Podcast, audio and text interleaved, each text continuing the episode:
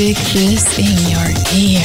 Number one, the number one internet shock radio network. Shock me, shock me, shock me with that deviant behavior.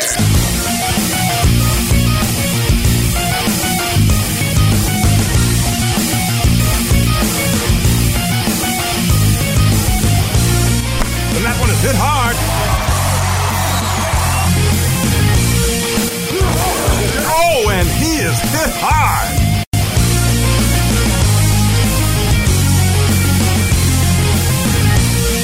Hey, it's me, Billy V, and this is Billy V's Sports, Sports Hits, Hits. on Renegade Sports Talk Radio. Thank you for joining me as we talk playoff football 2016. And uh, before we go ahead with my predictions for the remainder of the playoffs after a wild, wild card weekend, in order to check out what my um, validity is on these picks, let's go back and look at my preseason playoff predictions. Now you know. Let me let me just say right out the start, nobody gets them all right in the preseason. Every year is different. That's why they play the games. So nobody's perfect. But we actually did pretty well. First of all, of course, our big surprise pick in the preseason when I picked my playoff teams, the Houston Texans. Flashback. Back, back. So remember, you heard it here first. Uh, in the AFC, we have Houston coming out of nowhere. Back to the present. Present. Present. Yeah, I actually made fun of myself for picking the Houston Texans, and plenty of people made fun of me as well for doing so. And yet, despite the fact that they could not find a quarterback, the Houston Texans made the playoffs. So that was my big pick, right? Um, because usually teams that don't have a good quarterback don't make the playoffs. And of course, the Indianapolis Colts were the team that traditionally won that division, and they did have a great quarterback in Andrew Luck. But as I said in my preseason predictions, you can't just every year uh, worry about the offense and let the defense get worse and worse and just expect to make the playoffs. And so, sure enough, the Colts finished eight and eight and didn't make the playoffs, and the Houston Texans made it, despite using four different quarterbacks this year. My other AFC picks, actually, I did do well. I had five out of the six teams that ended up making the playoffs in the AFC the Broncos, the New England Patriots, Pittsburgh, Denver, and Houston. And the only place where I came up short was that I had picked the Baltimore Ravens, who actually had a horrific season this year. And then over in the NFC, I didn't do as well. I had uh, the Packers. I had the Minnesota Vikings, which is a team that not a lot of people were picking um, to make the playoffs in the preseason uh, before the season started, but I did pick Minnesota. They did make it. And I picked Seattle. I missed on uh, the St. Louis Rams. I had them making it. I had New Orleans making it. Um, I was correct in that when I picked New Orleans, I said a lot of people, some people, NFL prognosticators and so forth, were picking the Atlanta Falcons to win that division, uh, the NFC South, and that I said, no way will the Atlanta Falcons make it. And actually, they came out, played very well early part of the year, but then uh, they proved me right, finishing eight and eight out of the playoffs. But my worst pick, undoubtedly, was that I picked the Philadelphia Eagles to win the NFC East. And, um, you know, I've been over this. I've talked about what a terrible job Chip Kelly did, but I should have known better because during the offseason when Chip Kelly was making all these crazy moves, and uh, he traded LeSean McCoy, and, uh, you know, McCoy implied that he was racist and all that, and then he made some other trades and some other moves when Chip Kelly didn't or cut uh, offensive lineman Evan Mathis because Mathis had the nerve to ask for more money. Um, I wrote an article in which I said, see, Chip Kelly is not a racist. He's an equal opportunity idiot because he cut a guy who was white for asking for more money, just as he cut black players for stupid reasons or traded them, uh, as the case may be, having cut DeSean Jackson two years earlier and then trading LeSean McCoy. And, um, and so, you know, I, I, I went off on Chip Kelly. I said he was an idiot for the moves that he made in the offseason, yet I still picked the Eagles to make the playoffs. Mostly because, not because I, I thought they were going to be that good, but because that NFC East division was so bad. And uh, I figured that, uh, you know, they would edge out the defending champion Dallas Cowboys. Well, the Cowboys sucked. Eh, but at least the Cowboys had the excuse of losing their starting quarterback for a good period of time, Tony Romo. The Eagles were healthy and still sucked because of what Chip Kelly had done to them. By the way, and, and I went on my Chip Kelly rant. I'm not going to get on it too much this time, but I did that last time. But Bill Belichick, New England Patriots coach, comes out and says after Ke- Kelly gets fired that it was a bad move. That he doesn't understand. He doesn't understand why the Eagles fired Chip Kelly. Most of the guys Chip Kelly traded or got rid of didn't do that well with their new teams. Now, keep in mind that Bill Belichick is friendly with Chip Kelly. Before Chip Kelly was even in the NFL, uh, he uh, he showed Bill Bill Belichick his high tempo, up speed, high speed offense that he was using at Oregon, and showed him how he worked it, and and you know they're buddies. So Belichick is biased, but my goodness, to make that statement is so ridiculous. I mean, Chip Kelly traded LeSean McCoy. McCoy ends up being sixth in the league in uh, yards per game. So how's that not a good year? But moreover, DeMarco Murray, whom Chip Kelly signed to replace LeSean McCoy, finished 36th in yards per game. Remember, this stuff doesn't happen in a vacuum. You can't just say, oh, the guy he traded wasn't that good. You got to look at how did the guy he traded away do in comparison to the guy he brought in to replace him. Sixth for LeSean McCoy, 36th for DeMarco Murray. Um, and meanwhile, some of the other guys that he got rid of, uh, Evan Mathis, whom I mentioned, ended up being a starter for Denver. And oh, Denver made the playoffs. Uh, Jeremy Maclin, whom Chip Kelly did not re-sign, uh, went to Kansas City, and oh, Kansas City made the playoffs. DeSean Jackson, whom Chip Kelly had cut the year before, went to Washington, and Washington made the playoffs. So all these guys are making the playoffs, and Chip Kelly's going home.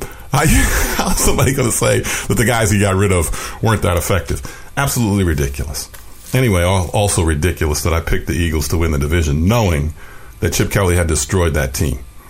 Um, so now let's look forward to um, what we can expect in the playoffs this year. All right, so uh, Kansas City, having uh, dominated Houston in the first round of the playoffs, will now face the New England Patriots. The Patriots, uh, I had correctly picked them to make the playoffs this year. I didn't expect them to be as great as they were. They, they are once again an amazing team because despite his uh, ridiculous statements about Chip Kelly, Bill Belichick is an amazing coach. He he he is the coach that Chip Kelly thought he was. Belichick is a guy who can get rid of anybody and just keep winning. Doesn't matter. You know, he can have a guy like Jonas Gray come out of nowhere, gain 200 something yards in a game rushing, and then the following week, guy is late for practice and Belichick benches him, and they just keep right on winning. You know, stick anybody in there, LeGarrette Blount, whoever whomever it may be, and just keep right on rolling, keep right on winning. That's that's Belichick. He is able to actually do that. Of course, a lot of that may have to do with the fact that he has Tom Brady as his quarterback as well. They just keep finding ways to win, and I think the Patriots will defeat Kansas City, especially because the aforementioned Jeremy Maclin is hurt and uh, probably will not play. And then in the other AFC playoff game, it's Pittsburgh and Denver. Which reminds me, uh, the other part of my prediction before the season was that the Super Bowl would be the Green Bay Packers and the Pittsburgh Steelers, with Green Bay winning. So both of my Super Bowl teams are still alive as well. And since I picked, uh, picked Pittsburgh, there's a there's a um, you know, that's like Peter Piper picked a peck of pickled peppers. Oh, I got that one right. I did that one okay. But since I picked Pittsburgh, that is a tongue twister, before the season, I'm going to stay with the Steelers uh, to defeat the Denver Broncos and go to the um, AFC Championship game against New England. So I guess um, it's likely that it will be another disappointment for Peyton Manning in the playoffs. Um, and then over in the NFC, the Seattle Seahawks will be taking on the Carolina Panthers. You know, all season long, I was not a big believer that the Carolina Panthers were for real. Um, and then they just kept on winning and winning and winning and finished 15 and 1. That's unbelievable. So I got to pick Carolina to win. That should be a great game, though. You got you got Cam Newton, who probably is the MVP of the league for Carolina at quarterback, and then Seattle has Russell Wilson at quarterback, who was probably the best player in the league the second half of the season. He was he had an unbelievable run late in the season. So those two guys, both of them can uh, run an offense. Both of them can scramble and run the football. Both of them can sit in the pocket and make great passes. So that's a great game. Seattle, Carolina. I got to pick Carolina to win that. And then the other game, Green Bay and Arizona. Uh, Arizona was a team I did not pick to make the playoffs, but They went 13 and 3, give the Cardinals credit. But the Green Bay Packers, uh, coming off of their win over Washington in the wild card round, and being the team that I picked to win the Super Bowl, I'm going to stay with them. So I've got um, New England, Pittsburgh, Carolina, and Green Bay as your final four. By the way, when I, speaking of those Pittsburgh Steelers, that game against the Bengals was one of the most unbelievable games I've ever seen, and I'll admit up front, I am something of a Bengals fan. To watch them blow that game against Pittsburgh, forget about the fact that I had picked Pittsburgh to be in the um, Super Bowl. I'm rooting for the Bengals, and to watch them just blow a game where you know, Pittsburgh has to march all the way downfield, or not all the way downfield, but they've got to cover. They've got to cover a good sixty yards to get in field goal range. And of course, they're letting them throw in. And of course, you know, the Bengals thought they had the game won when Vontaze Burfict picked off a pass and just kept running with the ball all the way into the locker room because he thought the game was over. But there's a minute and a half left to play, and then, you know, the Bengals fumble the ball. Jeremy Hill fumbles the ball, and then the Steelers get the ball, but they still got to go like 60 yards to get in field goal range. And then, of all the things, Burfict commits a penalty, hitting the guy up around the head, hitting not a guy, but the guy, Antonio Brown, the best receiver in all of football, which we'll talk about in just a second. Um, he hits him up around the head and gets a 15 yard penalty, and now that puts. Um, that puts Pittsburgh right there, right around the area where they need to be for a field goal, uh, right around the 35 or so. And and then Adam Jones starts arguing and, and carrying on, and and he gets and he and he actually pushes an official, and he gets hit with a 15 yard penalty, and now it's a chip shot for the Steelers kicker. It's a chip shot, and they win the game. And, and that's got to be one of the dumbest things I have ever seen in the NFL in my life. And Adam Jones, you know, he got rid of that nickname Pac-Man because it was associated with so many dumb things that he had done when he was a rookie coming into the league. Now he's just Adam Jones, but he still he still does idiotic things like that. I mean, he cost his team a playoff game.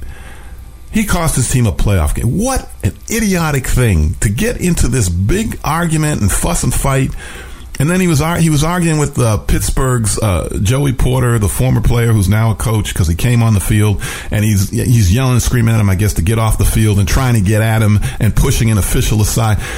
Listen, Antonio Brown is laying on the ground injured. It's not completely uh, outrageous for a coach to come out and check and see if he's okay. And you know, at this point, you've got a game on the line. You can't be doing stupid stuff. And I think Marvin Lewis will probably lose his job as Bengals coach because of it too. Because you know the, the, Steelers and the Bengals have this history of constantly you know fighting and getting into all kind of altercations and stuff before games. They did it the last time they played, and you know he has got to get his team under control. There's such emotionally out of control guys, and he's got to get that team under control and, and, and, and make sure they know, particularly at that time, don't do anything stupid. That's so stupid to get a 15 yard penalty and give them a chip shot field goal, which it would have been like a 50 yard attempt. Adam Jones is an idiot. And uh, whoever replaces Marvin Lewis, because I'm sure Marvin Lewis gets the axe after this, whoever replaces Marvin Lewis, got to get rid of that guy. What an idiot. But uh, speaking of Antonio Brown, I just wanted to say that here's the thing about Antonio Brown he is the best receiver on the planet. Now, Julio Jones of Atlanta had an incredible season, and they tied for the league lead with 136 catches this year, which is an unbelievable number. And, and, but Antonio Brown has now put together three straight years where he had over 100 receptions. And the thing about Antonio Brown is here he's only the best receiver in the world. I mean, he's just unbelievable, and you don't hear anything about him. And it's just a sad comment on the media today. You know, you wonder why players act stupid. You wonder why they get all overdo it with all the celebrations and the dancing and stuff. This is exactly why. Because a guy like Antonio Brown, all he does is go out and play and be the best in the world, and he gets no publicity. But a guy like uh, Odell Beckham, who's a dirty player, who's you know slamming guys it, with helmet to helmet hits when they're not looking and doing all that stuff. And then after he's co- committed like three penalties that he should have been thrown out of the game, he f- scores a touchdown and he goes into this unbelievable amount of celebration. And everybody's talking about Odell Beckham because he's an idiot. But nobody talks about Antonio Brown because all he does is play and be the most professional player on the field as well as the best player on the field, and he gets no credit. I'll give credit to Sports Illustrated; they put him on his co- on their cover recently. But Odell Beckham and all these other guys, you know, uh, Dez Bryant, always getting into fights, and everybody wants to give them all this pub. Here's a guy, and, and most wide receivers are such divas anyway. Here's a guy, Antonio Brown, who's so good, who's so great, and yet he gets no publicity. All right, one other thing I want to talk about. I don't usually go too much into baseball. I just want to say what a great thing it is that the Baseball Hall of Fame voting uh, committee, that is to say, the Baseball Writers Association of America, these guys finally figured it out and put Mike Piazza in the Hall of Fame. Only the greatest hitting catcher in the history of baseball, and they made him wait three years. What are these guys? What like? What are they thinking? What are they thinking? I'm so glad that Mike Piazza got in. I'm so glad he finally got in. Okay. Um, and I have no particular reason to root for Mike Piazza. I'm in Philly. He is from the Philly area. He's from Norristown. But, you know, he played for the Dodgers. He played for the Mets, the Phillies' arch rival. So it's not like, you know, I'm, I'm a homer or anything. It's just that he's such a great player. How does he not go in his first year or even his second year of eligibility? What are these Hall of Fame voters thinking? Apparently, some of them suspected he might have used performance enhancing drugs. And I'll give, I will say, you know, it's hard because now it's it's uncharted waters for these writers to try to figure out who used drugs and who didn't. So don't try. If a guy wasn't actually found to be using, if if he didn't test positive for drugs, steroids, what have you, vote him in on his record. Period. You can't be going by a bunch of speculation to keep a guy out of the Hall of Fame. Oh, he had pimples on his back. Are you kidding me? How ridiculous is that? To keep a guy out because of stupid stuff like those kinds of rumors and stuff. You know, you vote him into the Hall of Fame because he had the numbers and the credentials to, to deserve to be there. And then, if for some reason, um, you know, something comes out that proves that a guy used drugs, you, you take him out. You take him out of the Hall of Fame. That's all. But you can't not put a guy in there because of stupid suspicions. Of course, these Hall of Fame baseball writers, anyway, they have this weird, weird thing going on where they won't elect a guy one year, but then they'll elect him three years later. And it's like, the dude's been retired the whole time, man. Either he's a Hall of Famer or he's not. How do you vote for him one, not vote for him one year, two years, three years, and then in year four you suddenly vote for him? Like, what changed? Nothing. It's ridiculous. They, with Jim Rice of the Red Sox, he waited 15 years. And then in his 15th year, and then after, after 15 years, you're no longer eligible to go in. You're no longer on the ballot. You get 15 years on the ballot. In his 15th and final year on the ballot, they voted him into the Hall of Fame. I mean, come on, man. What changed in 15 years? Nothing. How did these write, uh, except that these writers, I guess, finally got a clue. It's just ridiculous. But anyway, they finally got one right. They finally got this one right and put Mike Piazza, greatest hitting catcher in the history of baseball, into the Hall of Fame. All right. That's going to do it for me and my rants for now, but uh, we'll be back with another podcast soon here on Renegade Sports Talk Radio. Thanks for joining me, Billy V, for another edition of Billy V Sports. Sports. Hit.